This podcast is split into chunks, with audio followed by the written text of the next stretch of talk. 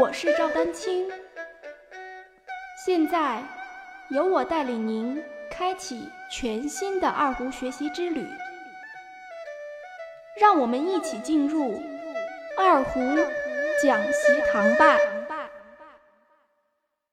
这个二胡的声音呢，实际上呃和这个嗯左右手都有关系的。首先学琴的时候，第一节课一定是学的拉空弦，它。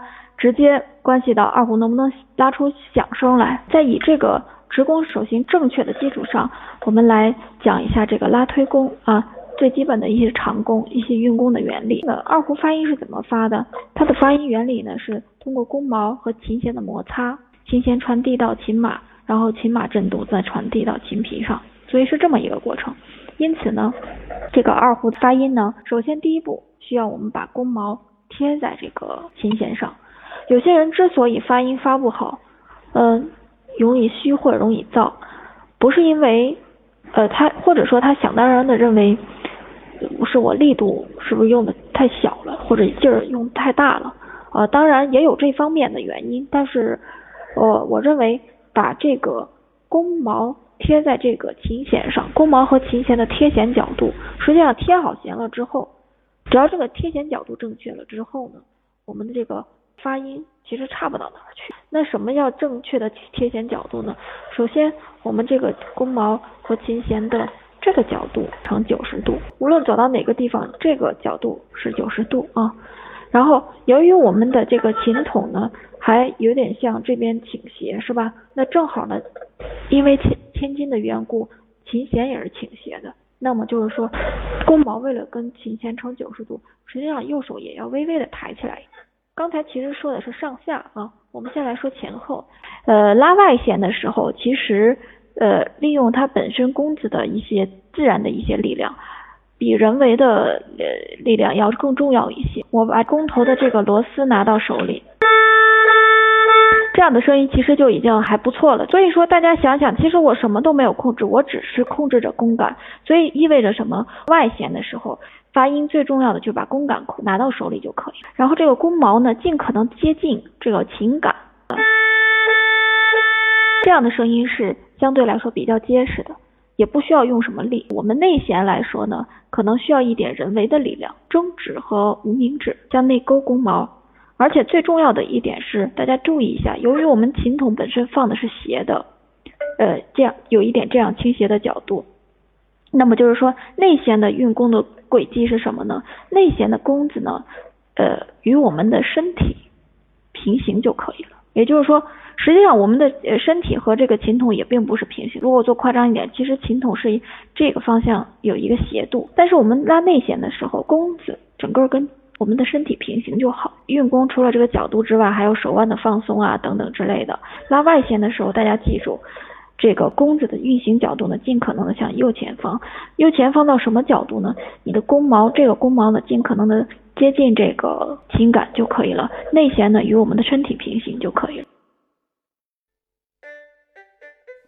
我专为二胡爱好者建立的 QQ 群：六五幺。六九九五零三已开启，在这里，希望五湖四海的二胡爱好者们共同交流与学习，期待您的加入。我刚才说的这两个，就是检验的标准呢，基本上就可以满足基本的贴弦角度了。这个贴弦的角度要自始至终，呃，一直来保持。无论是前后还是上下的这个角度，要自始至终。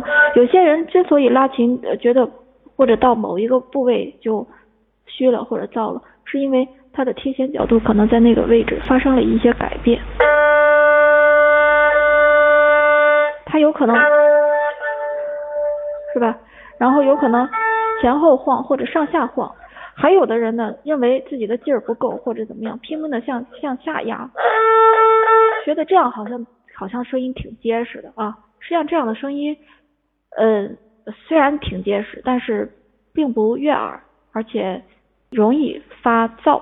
这个发音和贴弦的角度是很有关系的，在贴弦角度的正确的保持之下，手上的力度很自然的控制好，那么这个发音肯定是悦耳，至少不会差到哪儿去。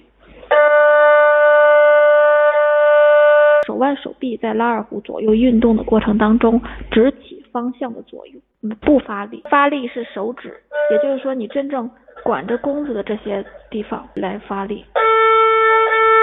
因为很简单的一个原理，这些部位在发力的时候都是往空气里面，它直接的作用力是往空气里面去用劲儿。发音是怎么发？是由于弓毛贴在琴弦上在发声，那我们就是要把这个受力点传递到这个弓毛上，而且传递到琴弦上，并不是向左右来用力啊。所以这个是需要注意的，力度是最容易被大家注意的，就劲儿，大家想当然用劲儿大嘛，就声音大点儿，声音可能实结实点儿，用劲儿小点儿，是不是声音就虚了？所以力度是大家一般来说能够普遍想到的一个问题，但是往往忽视了对于角度的重视。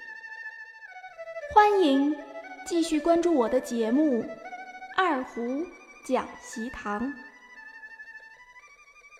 大家如果需要与我进行交流。也欢迎添加 QQ 号二二六三七八七三零八，昵称为光明行。更多精彩内容，欢迎关注网站赵丹青二胡艺术网，微信公众号赵丹青二胡艺术。